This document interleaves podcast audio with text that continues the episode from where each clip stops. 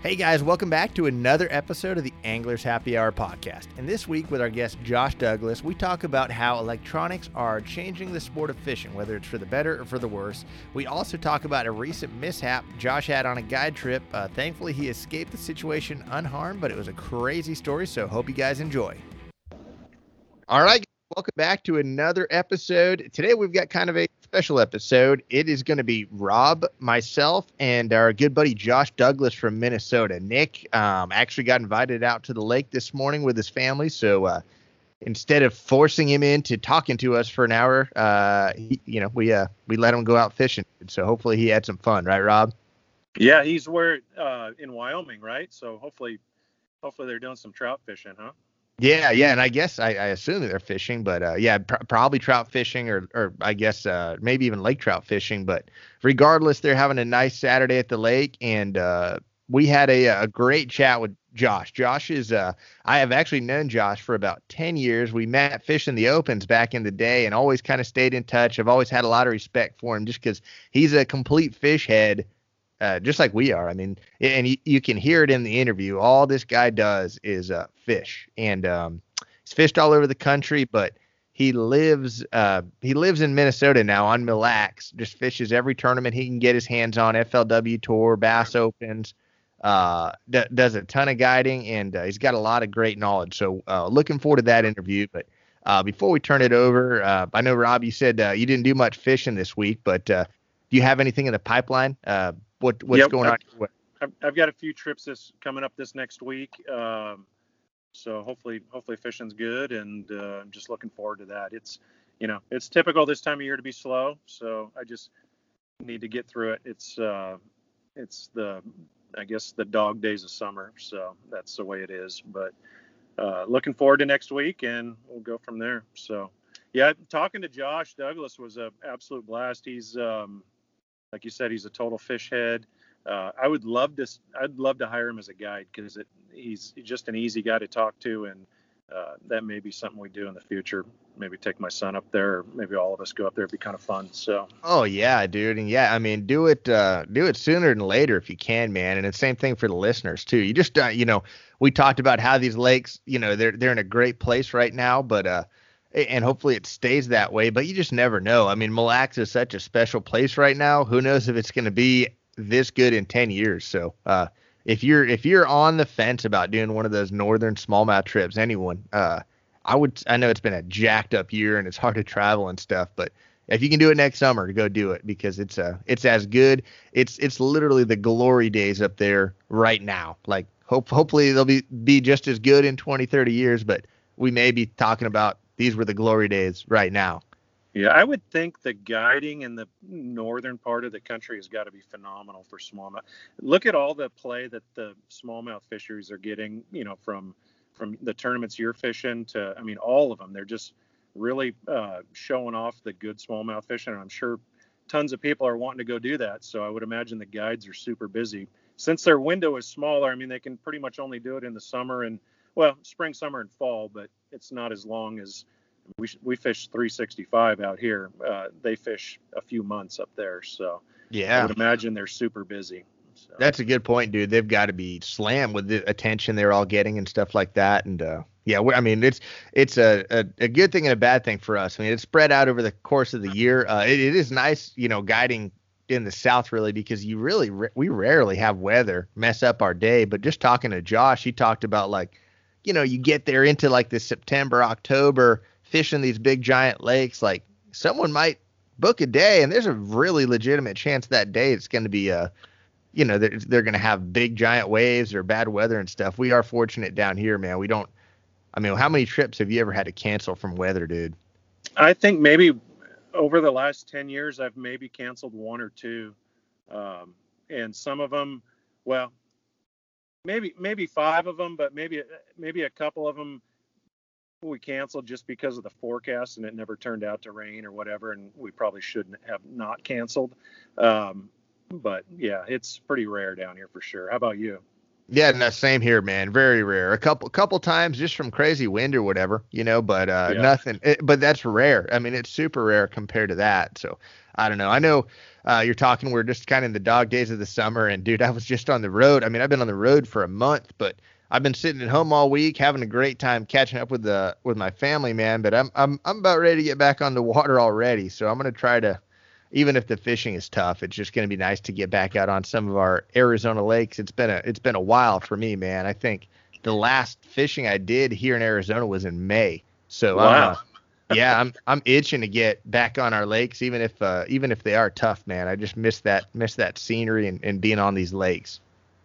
Yeah, they're a lot of fun to fish. So Right on. Well, hey, uh, without Nick, man, we uh, uh we're not gonna try to kill uh 20, 30 minutes before the interview. We got a nice long interview with Josh, so uh, let's just send it over to him and uh, hope you guys enjoy. All right, so Josh, you were supposed to be fishing, but uh, you said you just got blown off the lake by a storm. Yeah, actually, a big, a big one started rolling through. Of course, it was one of those zero percent chance a storm, but northern Minnesota gets them quite a bit, uh, especially this time of year. So, uh, and you know, Mille Lac's a big body of water, but when you only live, live three minutes away from the boat ramp, it's pretty easy to to just call it real quick and regroup and then come back out. Oh, so you're not done for the day? No, I'll probably no. It's just right down the road. I'll probably go. I'll probably go. But there's actually like a big fish tournament going on, so I was kind of hesitant to be messing around out there anyway with just uh, getting in other people's hair trying to fish a tournament. So I'll probably come back, do this deal, eat some lunch, bring a couple pulls, and then uh, go back out there once the storm's away. Right on. Uh, how many boats are in this derby, dude? Out there, is it packed? I, I don't. No, no, it never is. It's such a big lake, you know, you can't see far. It's essentially like a St. Clair, just a big bowl. You, you've been there before, so yeah, it's just a, um, you know, I, I don't know. It's just a big. It's just one of those big bass weighing in every hour type of. uh But of course, with the whole COVID deal, it's all that's all weird. Like they don't actually bring him in; they somehow do it over uh, uh, uh, like taking pictures and sending it in live and all that kind of. Whoa. It's kind of a cool, cool event, but uh, at the end of the day, yeah, no, it was definitely the, the storm pushed me off. And uh, to be dead honest with you, dude, I don't even go out there and catch them much if it's just me. I, I just idle. You know, you know how those rocks can be power on lakes like uh, Mille Lac. So I just get off in the middle of no man's land where the map doesn't say nothing and start looking around. That's cool, man. I bet you got some unbelievable yeah. stuff. Do, do do the rocks like emerge out of nowhere at times? Does that happen, dude? Where a rock will just I know that sounds ridiculous, but do they just pop up where there was no rock uh, before ever? Like uh, okay, I can tell you that they're doing it in my backyard. So I live across the street from Mille Lac, and essentially this is all just glacier area. So the glaciers came through, and as they dug into the earth, they they were you know scraping the earth's surface and then they retreated. And when they retreated they just left piles of rocks everywhere. And so that's where those rocks all came from. Uh, so they're just underneath the ground. They're popping up in my backyard like in my woods in my backyard. It's all pretty rural here. The woods in my backyard have like a reef in the middle so if the lake was any bigger that'd have been a, a shallow reef in my nice. backyard and i will tell you there's one in my in my backyard that keeps popping out and like here in this area of the country, people will put those like the big boulders, five footers, six footers. They'll put them like by their mailbox and stuff on the street, uh, so the plows don't hit their hit their stuff. It's kind of cool. You drive by everybody's house and there's always one big one big boulder. But uh, so I, you know, I don't know. You you idle, you never see one, and then all of a sudden you see one. You know that you're like, God dang, I swear I've idled this a thousand times. I've never seen that boulder before. Uh, so there is that aspect that maybe, but I did hear from a guy that's lived here his whole life says that in the middle of the lake they don't just pop out because um, it's protected from the frost line, but going off a good portion of the bank actually the frost line will push from the shore, push down and push those boulders like out towards the towards the lake, and then eventually pop them back back out. So I have heard that yeah, they do that they are still like popping up out of nowhere. But you'd be amazed, man. It can look like Arizona, dude, like the desert, just sand, sand, sand. There's nothing for for miles, and all of a sudden you see you see one there, and it's like, oh, you know, that's that's a, you know, you, those those oh, types yeah. of videos, you get on top of them, you get on top of that, you catch those fish. They probably don't reload very often, but at the same time, I can guarantee you, there's one there. You know. What's the most you've ever caught off one of those magic boulders? Yeah, uh, they're they're more so like boat docks here. You know, you you pull up, you catch one, you leave. But with with technology, like guys got live scope or live sight I use and stuff, you can see stuff ahead live. Like I've learned over the last year or two that there's actually usually a whole heck of a lot more of them that are there than not. Uh, like three or four. Uh, I've definitely caught in you know a 20 20 plus pound bag off of one rock before, but generally it's like a boat dock deal where you know you just pop you, you pop one there and then you bounce. You know if you hit if you hit 10 of them, you're going to catch, you know, catch a good one off one or two of them. And if you hit 100 in a day, you're going to catch, you know, 10, 15 good ones. That's cool. What a, what a cool place and a cool way to fish, man. Uh, Rob, how far did you grow up? Rob is also uh, from Minnesota. How far did you grow up from Mille Lacs, dude? Did really? you ever go out there? I grew up a long ways from there. I grew up where there was no bass. Uh, I was in the southwest corner of Minnesota. Uh, yeah, where there was no was, bass. There was. There, I mean, literally, there's not a bass yeah. in any of those lakes down there. There may be now, but when I was growing up, there there wasn't. Um, so uh, definitely I mean, not Minnesota, smallies. What's that? Definitely not smallmouth. Correct. And I mean, Minnesota's so known so much for fishing, but the area I was from was just not that good at fishing. So we would go up around the Alexandria area and fish uh, every summer. My dad and I would. Uh, and I think that area is pretty good. But I, I think Mille Lacs is just I mean, just uh, almost like the Great Lakes, isn't it, as far as smallmouth fishing? Yeah, it's close. You know, I mean, yeah. it's still landlocked and all that, but yeah, it's definitely big. Where you're from, that's basically Iowa, just uh, corn, yep. a lot of cornfields and and maybe some natural ponds and all that kind of stuff. But uh, yep. it's weird. Yeah, we have 13,000 lakes here in Minnesota, but they're really crammed in from about the Twin Cities north up yep. up as you get towards Canada and that glacier shield, and then there's you know, I've probably got a couple hundred lakes, which is crazy for you, huh, Josh? And being in Arizona, but I've probably got a couple hundred lakes that are within a half hour from my house. Within a half hour, dude. That That's seriously like I can go in any direction I want and just hit lakes that I've never even been to, which I think as an angler keeps you sharp. And those are kind of the fun days. Now they might be long gravel roads to get to them, but yeah, they just look on the map and pick some you've never been to and and go. But there's do you do that much? I know you don't have much time. You're a busy guy, but how often do you actually yeah. get to do that? You know, I've been doing it a heck of a lot more. You know, I uh, for the first, I've only lived on Mille Lacs. This is like my fourth year. Um, basically, when I uh, got onto the FLW tour, um, we left the city and Bree quit her job, and, and we didn't need the city, which Minneapolis is a fairly expensive city to live in. Um, and then once you move up north, though, it gets pretty rural. Everything gets kind of cheap. And then I was I was guiding on Lake Mille Lacs, so instead of driving two hours every day to get to Mille Lacs, uh, I, so I spent a lot of time here. But the you know I know the lake pretty well now, um, and and if there is, and you know this with any smallie factory, technically this is like the time of year. You know, I mean, uh, it's either iced out and you can't catch them at all, or smallie fishing is pretty good. So if there is a bad time, it's usually the month of August that these lakes start getting their algae blooms and they get just the fish aren't at their biggest.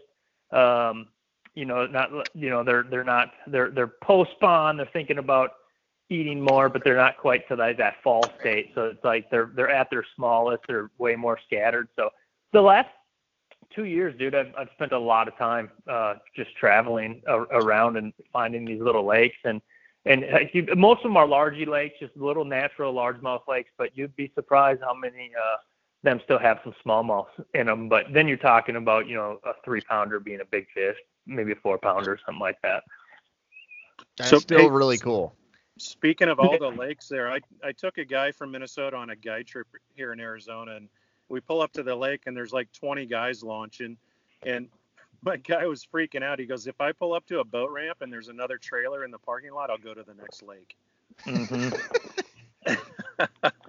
so, yeah, those ones I've been fishing, I guarantee you there wasn't but one or two other that's uh, incredible. Maybe a walleye boat, but but they're loaded with cabins, you know. So most people boats yeah. are already in the water and all that kind of good stuff. But but yeah, man, uh, it's it's a really good place to to to live and to fish for sure. What do you do? In, what do you do in the wintertime? Do you guide on ice fishing, or do you do any of that type of stuff? Or no, you, I, do you go I south? Actually, dude, I hate I hate uh, ice fishing with a passion. It's just not nearly as mobile. I'm not. I've never. I've actually never used live bait for bass before. Um, okay and and that's what you got to do a lot of times, you know. And and and I just don't think bass eat that good. Now I I do. There are a couple buddies of mine that catch big largies and big smallies through the ice, so I you know, you'd have to I'd have to get like the four wheeler, the snowmobile, and the auger, and like do everything, and that's yep. just like so. Essentially, what we just we stay here. Usually, the season starts to just get too cold, you know, dangerously cold. You know, the little lakes will start freezing in November, and then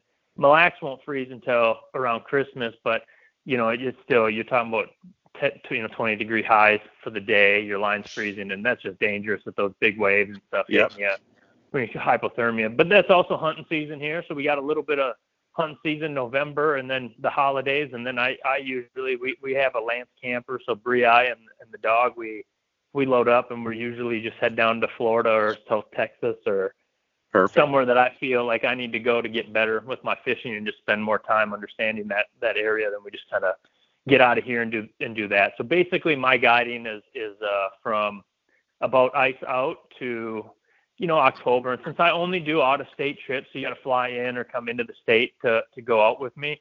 Uh, I usually don't start don't book them past October 15th ish. Just uh, you know that's a lot of investment, and we might not ever get on the water. It, it could be 30s and a 30 right. mile an hour wind three days in a row, and you just can't. You know, you know, I hate for somebody to plan for that. So you you will not take locals? Is that what you're saying? I don't. No, no, I haven't for a couple, few years now. Yep. That's outstanding. That's pretty.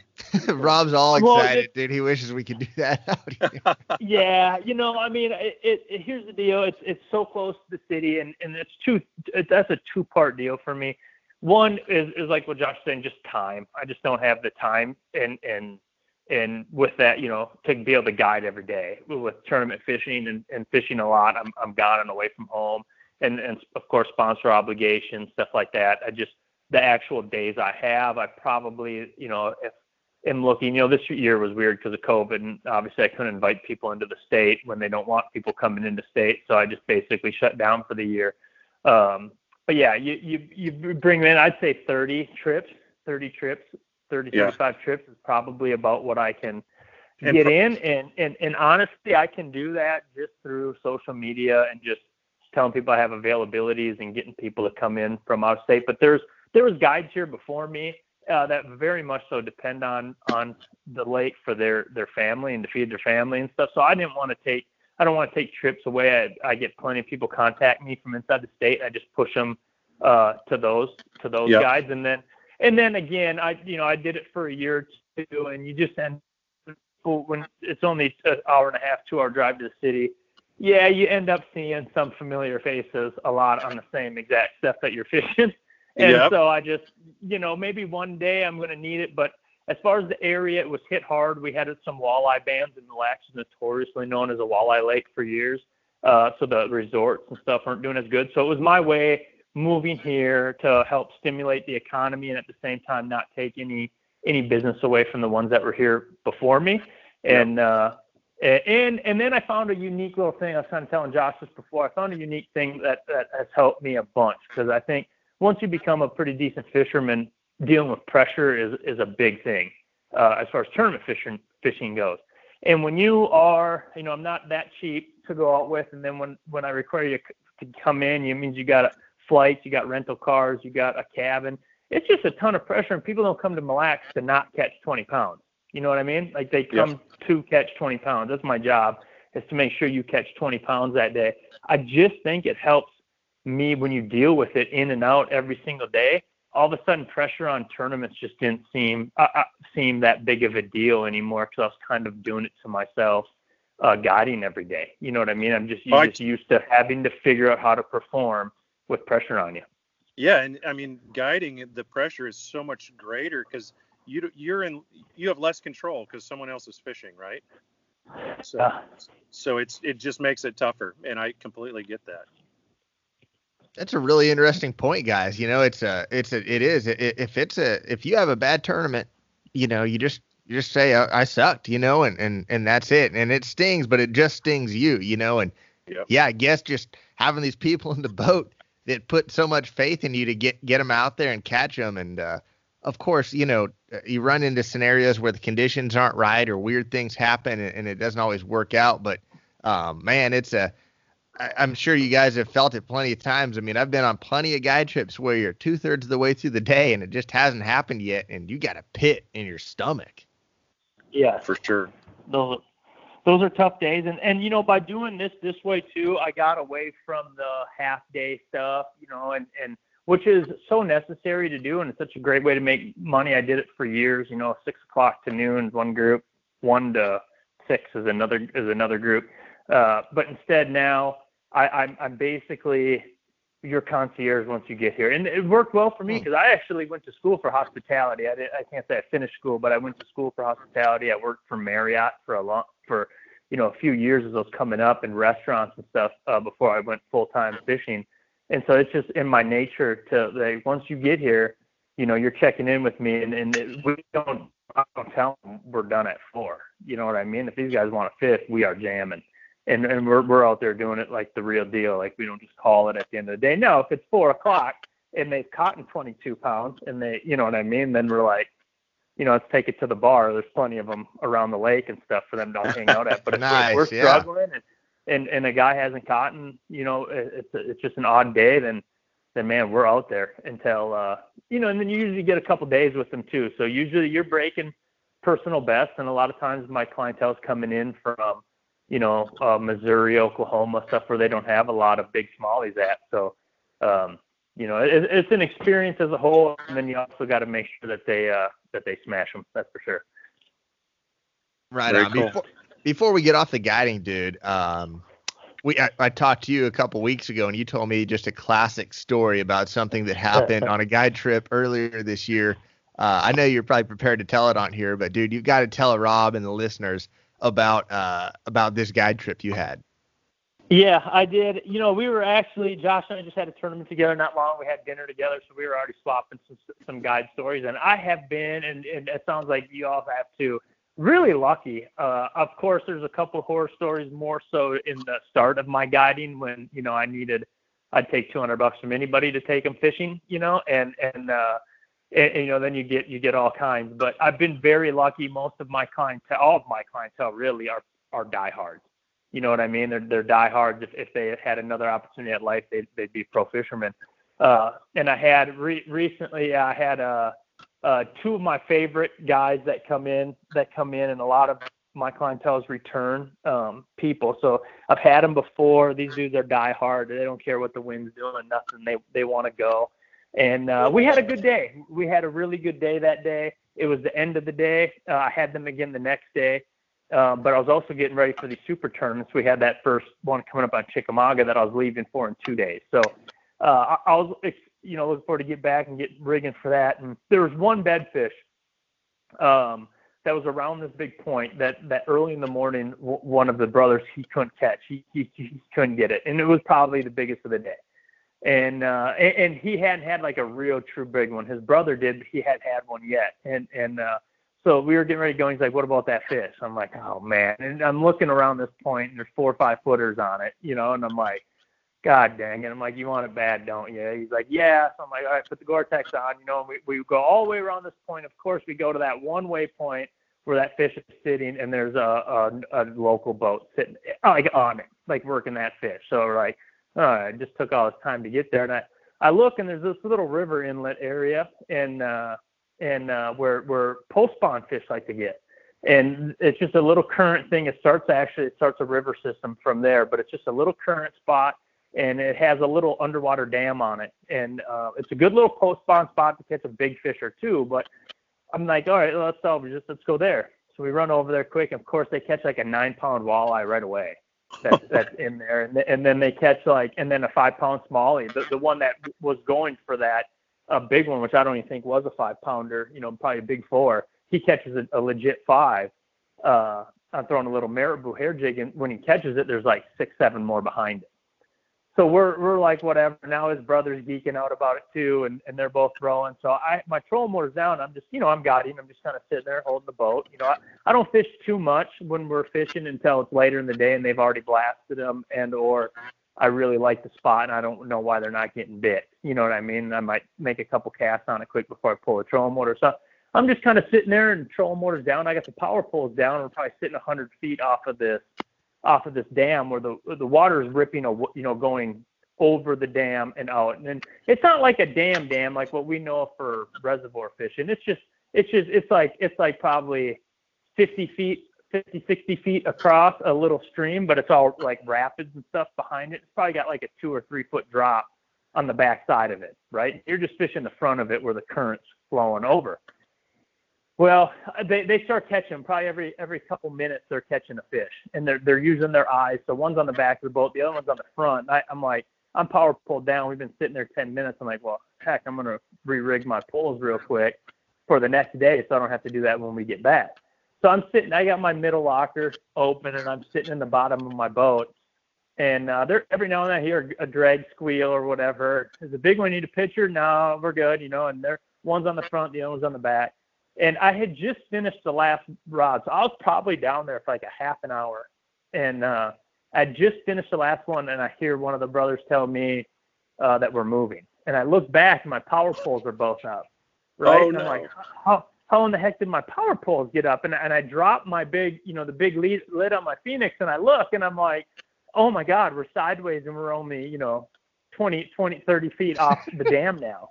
Like Oh. the current, yeah, you don't feel it when you're sitting there. And them two were so zoned that they were uh, in fishing that they just weren't paying attention. Plus, when you're not the guide, you're used to the power poles and stuff going up and down, and you just assume that's the guide doing that, right? So, so all of a sudden, I go to jump up on my trolling motor quick, and now you got to remember I'm already sideways, so we're we're pushing pretty good and fast. And I go to get on my trolling motor, it's probably on like 30, and and I uh and, and it, I got nothing. It it keeps pushing me, and so I immediately click it to a 100, and right when I do that, it shears off the shears off the propellers on the on the trolling motor prop. Oh, and within seconds, we were pinned against that little dam, and we got lucky as heck, dude, because the the I had some fiberglass damage, not much, but I got pinned against the rocks just right on the backside, and then my trolling motor actually prevented it from going over the dam and uh, but uh, we had to have a couple buddies come and pull me off, and of course it was by the freeway, so people were like there. But essentially, somebody uh, hit hit just somebody somehow the power pole came up. Somebody hit one of the buttons at some point in time, and no none no, none of us noticed that happen. And just like that, you know, we were we were against here against the dam. But I will tell you this: if there was people I could have had in my boat for that, I was definitely definitely the sissy in the group. Like, like as far as like, oh my god, this is terrible. My boat's gone. Well, I, gotta- mean, it is I your seventy thousand dollar it is boat. right, right, true, true. But they're both like these badass New York boys, and they're like, dude, this boat ain't. Go- this boat is coming off of here. This is what we do.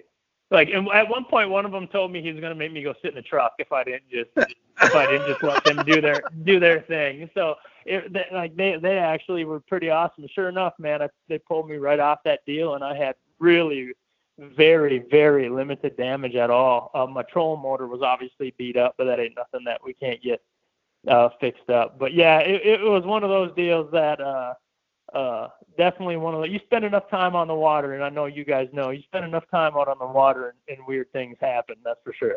What happens if your boat goes over that dam? Yeah, that, so that's the catastrophic part. Why I really gotta uh, just be so positive about it. Uh, yeah, it would have been really bad because the the it was pretty much rapids after that. Now I w- wouldn't have died or nothing like that. It would it would have it it, it's literally like a two foot fall. But then you know the boat would have gotten pummeled. But the problem is is there's just a culvert on the other side that goes to uh that goes to uh, a bird refuge Okay.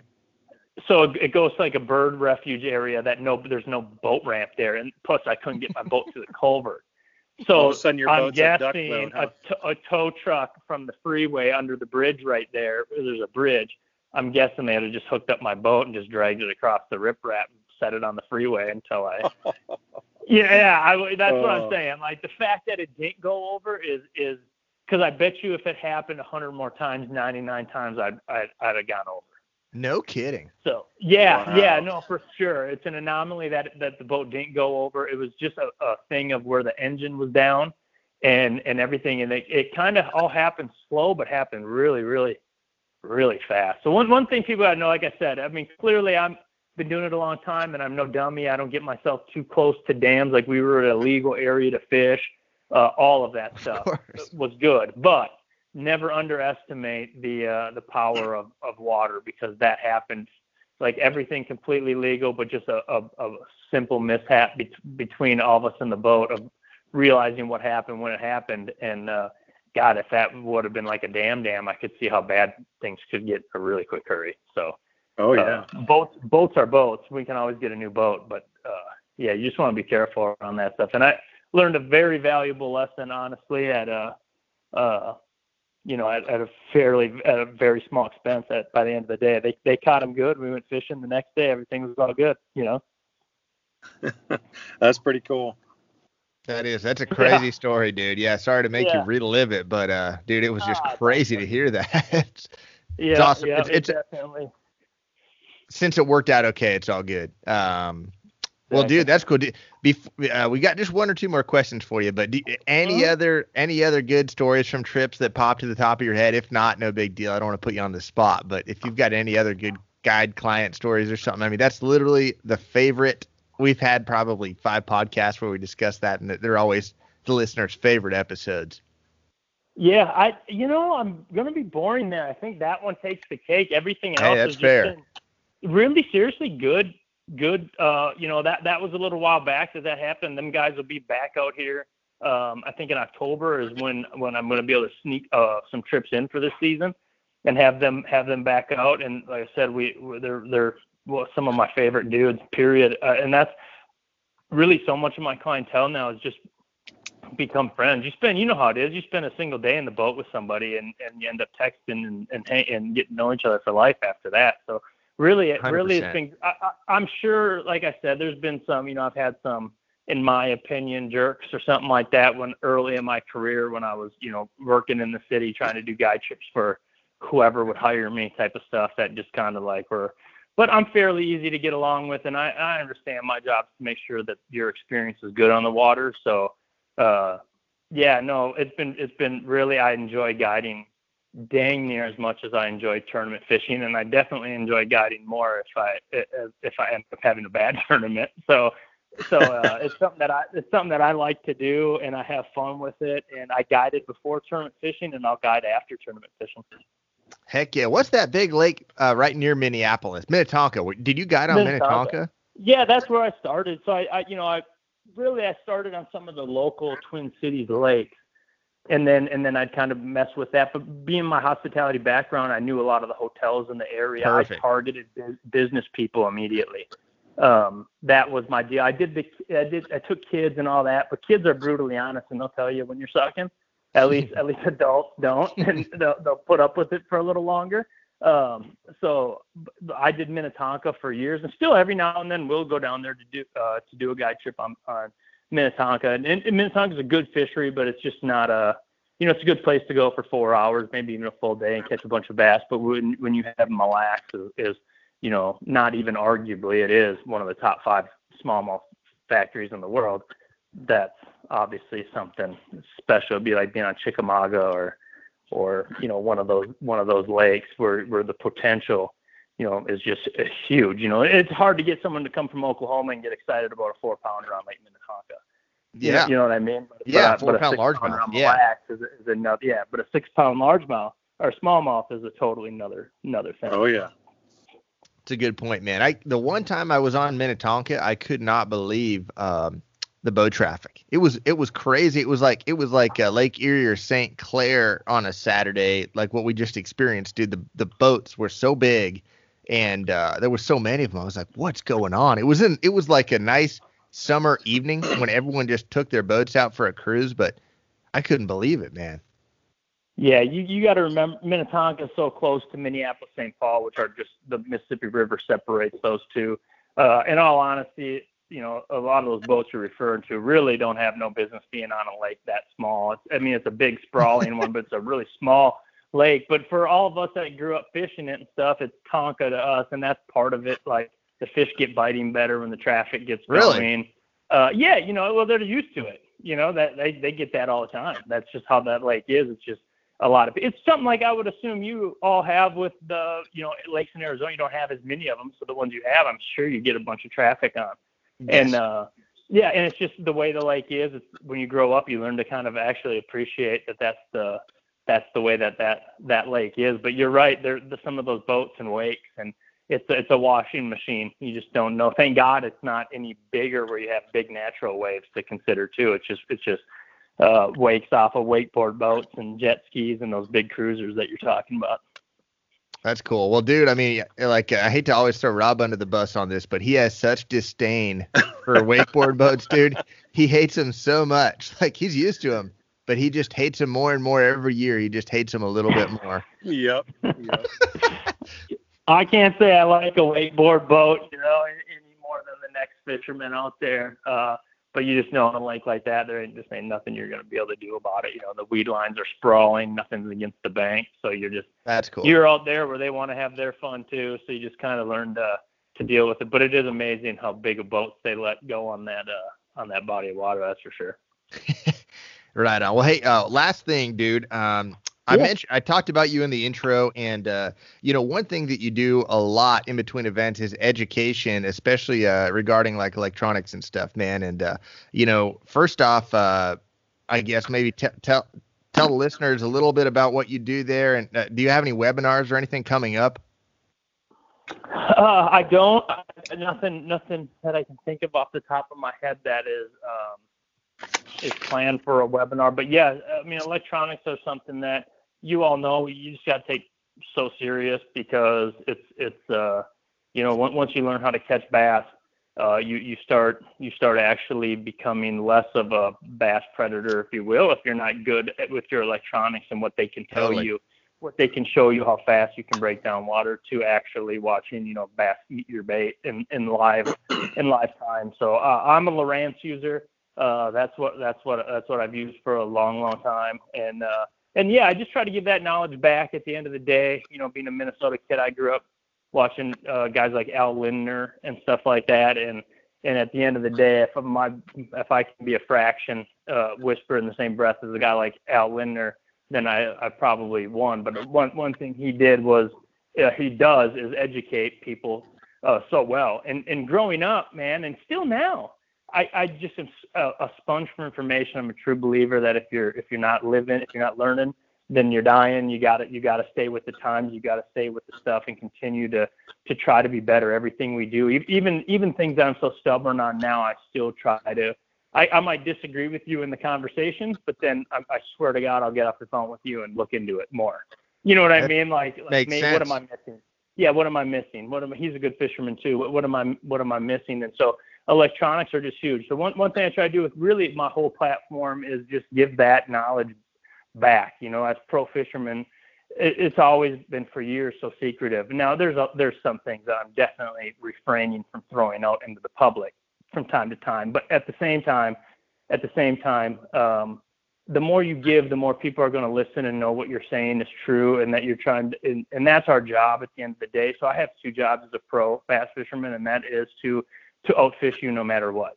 And whether I do that or not, that's still my job. Is to outfish no matter who it is at any time. That's that's technically what my job is. And then my job is to also promote uh, the products that I use every day. So by by doing that, you know, uh, and just giving back that information, I find two things that happen. One, that's the most solid kind of information bass fishermen can get because you're actually learning something. It's not waypoints. It's not anything like that. It's actually learning something that's going to make you better on the water every time you go. And then more people are willing to share their experience and their stuff back with you um, at the same time when, when you're giving that kind of stuff up. But if you're, when it comes to electronics and stuff like that, it's really, really simple.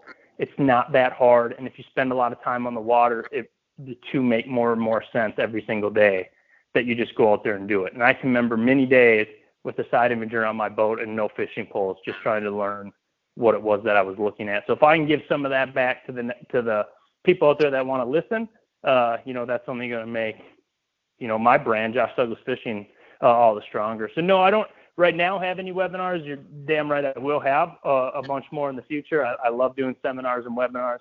Uh, I have no problem talking like that, but nothing planned now. But if if I could, just you know, any of my YouTube, Instagram, Facebook, it's all Josh Douglas Fishing, and I try to keep daily stuff coming through those platforms at all times.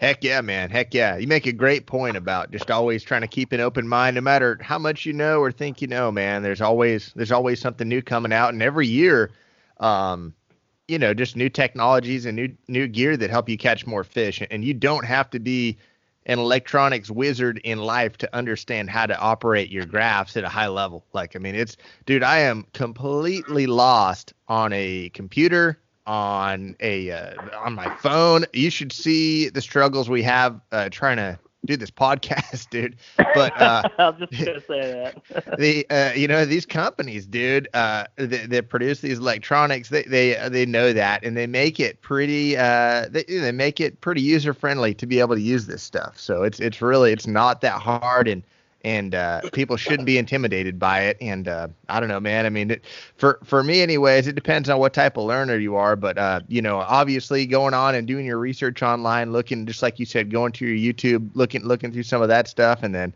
Um, you know, jumping in the boat with a guy that knows too sometimes is is the absolute easiest way for someone to point, whether it's a guide or a friend. And someone says that right there is this, and this over here is this, and this is how you set it up to look like this. You know, there's there's nothing easier than that.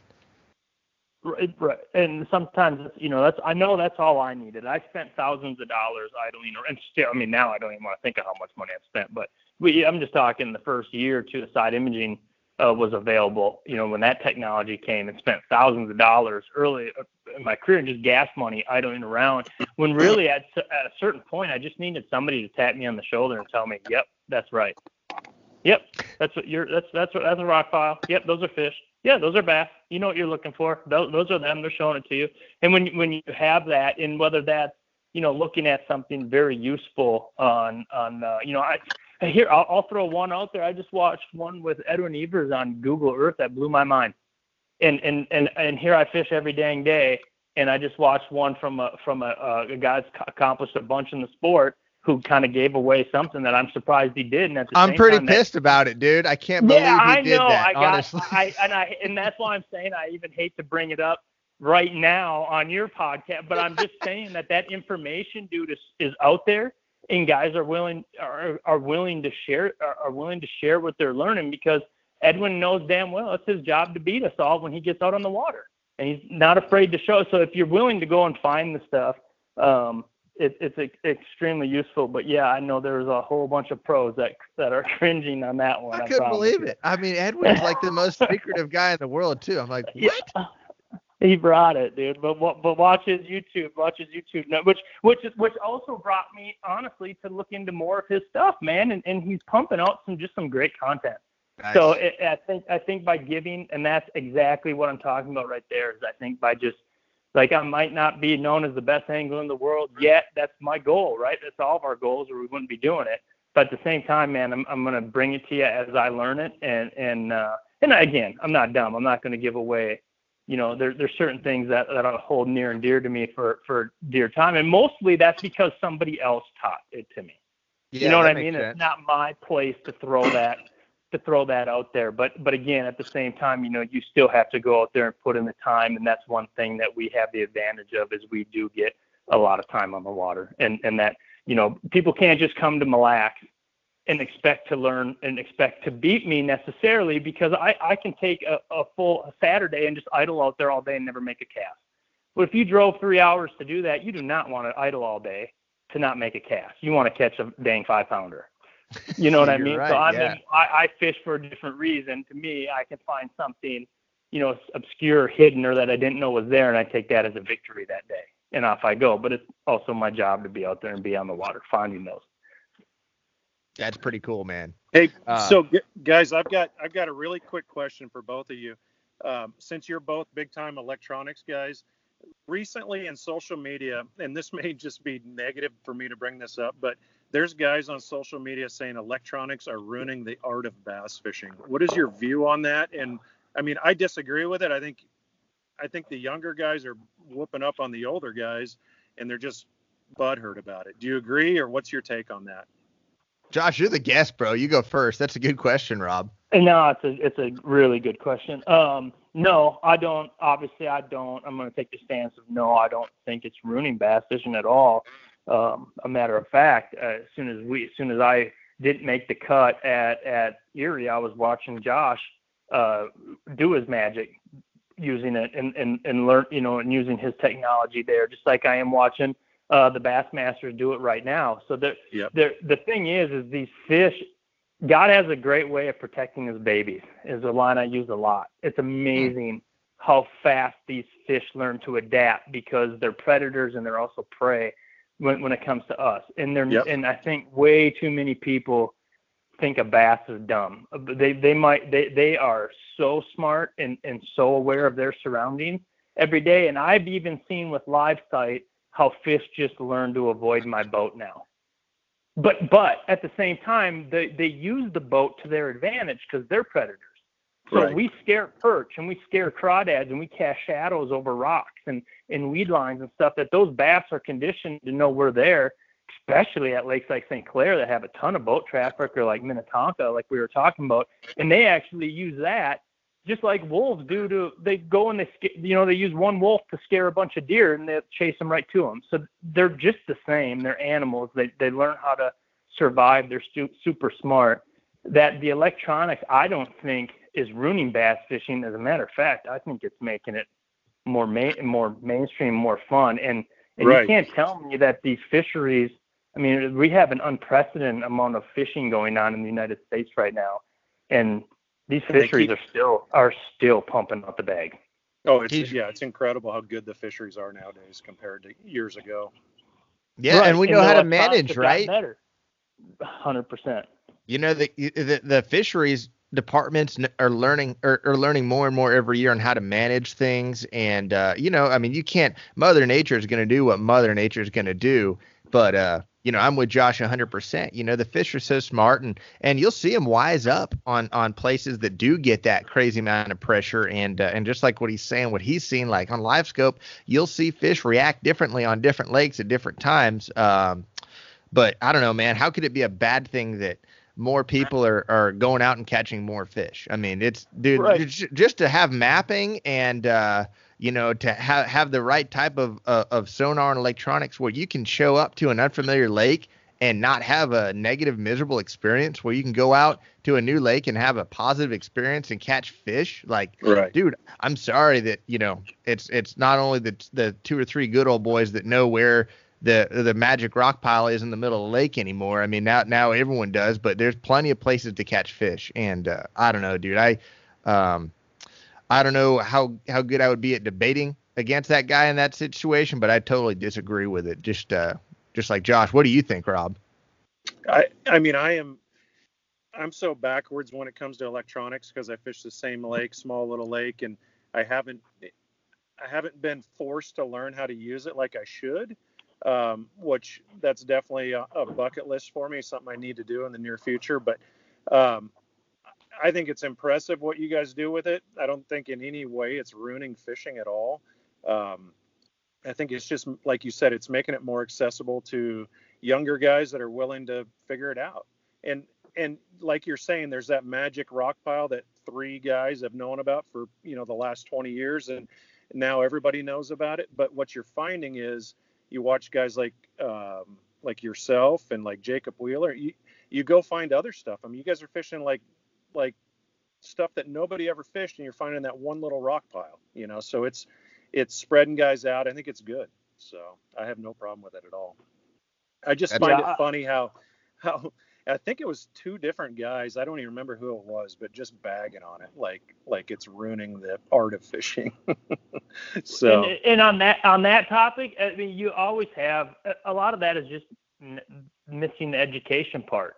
You Right. know, my my stepdad has said that to me for years. Like, oh, let's take all the fancy electronics you have on your boat off, and then see if you're as good as a fisherman as your uncle once was. You know, like without using it. I'm like, well, that's just a totally different world because the bottom line is once you get out past looking at stuff visually with your eyes, lay downs, docks, riprap bridges, sand spots that you can see with your eyes. Once you get past that point, you are guessing.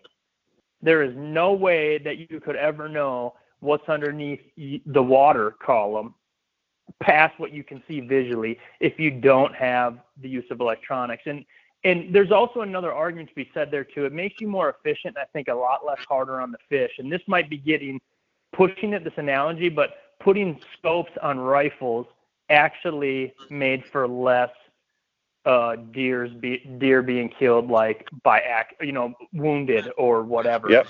To, Yep. to sit there, to sit there and know that I'm getting bit, to see a fish come under my grasp and eat my bait, is so much easier. That's that's that many more of a percentage of fish that get less gut hook. That's it's so much more. But the bottom line is those fish will adapt to the pressure and change their course like any other animal, including humans, are going to do. We're going to adapt and we're going to change, and and that's what I'm seeing seeing happening is that those fish are adapting and they're and they're just changing and, and they're moving. If if a spot starts getting too much pressure, it'll become another spot. Josh, how often we do our research for tournaments? How often does it ever get one off the same spot?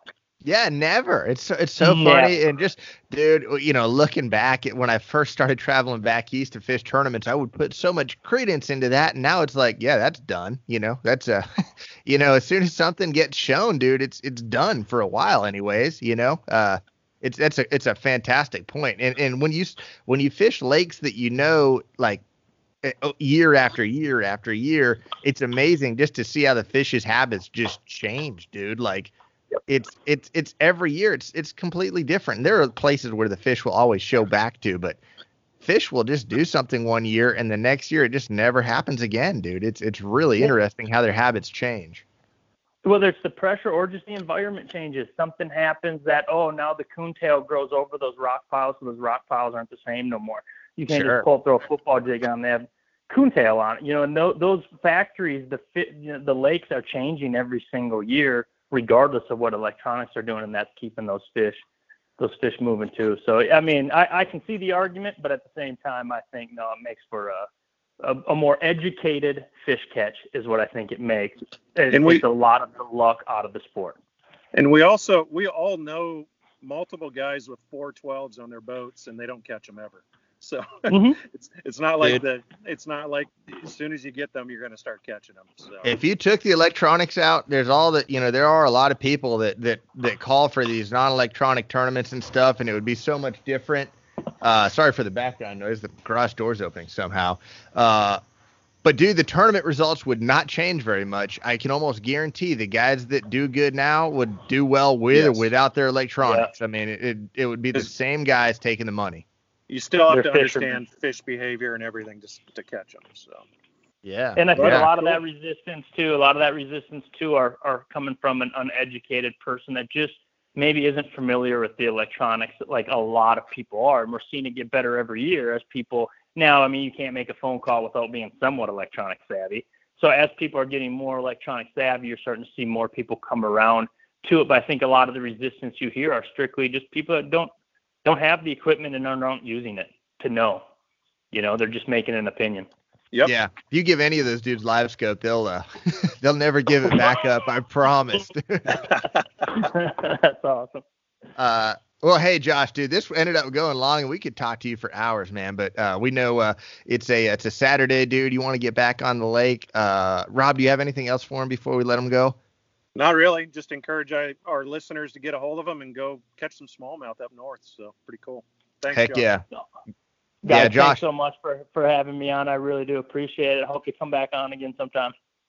Heck yeah. And what were I know you said it already, but what were all your social media platforms? Just so uh, Yes, They don't it's have to go pretty back. simple. Josh Josh Douglas Fishing across the board. Uh, will find find me on Facebook, YouTube. I'm not much of a Twitterer. I might have an account, but I don't do it much. But Facebook, Instagram, and uh, and definitely YouTube. You know, I try to keep those educational videos. And then same if if you just want to go to my website, uh, there's a full all my videos are on there and stuff too. And that's just uh, JoshDouglasFishing.com. Awesome. cool, man. Well, good luck in the rest of your derbies this year, and uh, great chat, man. We'll we'll talk to you soon. Awesome. Thanks, guys. Appreciate you. Thanks, Josh. See ya. Thanks again for listening to the podcast, guys. Uh, Josh was awesome to talk to and uh, had some good conversation with him, man. We could have talked to him for uh, for hours, so hopefully we can get him back on again. Uh, as always, thank you guys for listening every single week. Thanks for sharing the podcast. Thank you for um, the ratings and reviews, and uh, we look forward to chatting with you again a week from today. Thanks.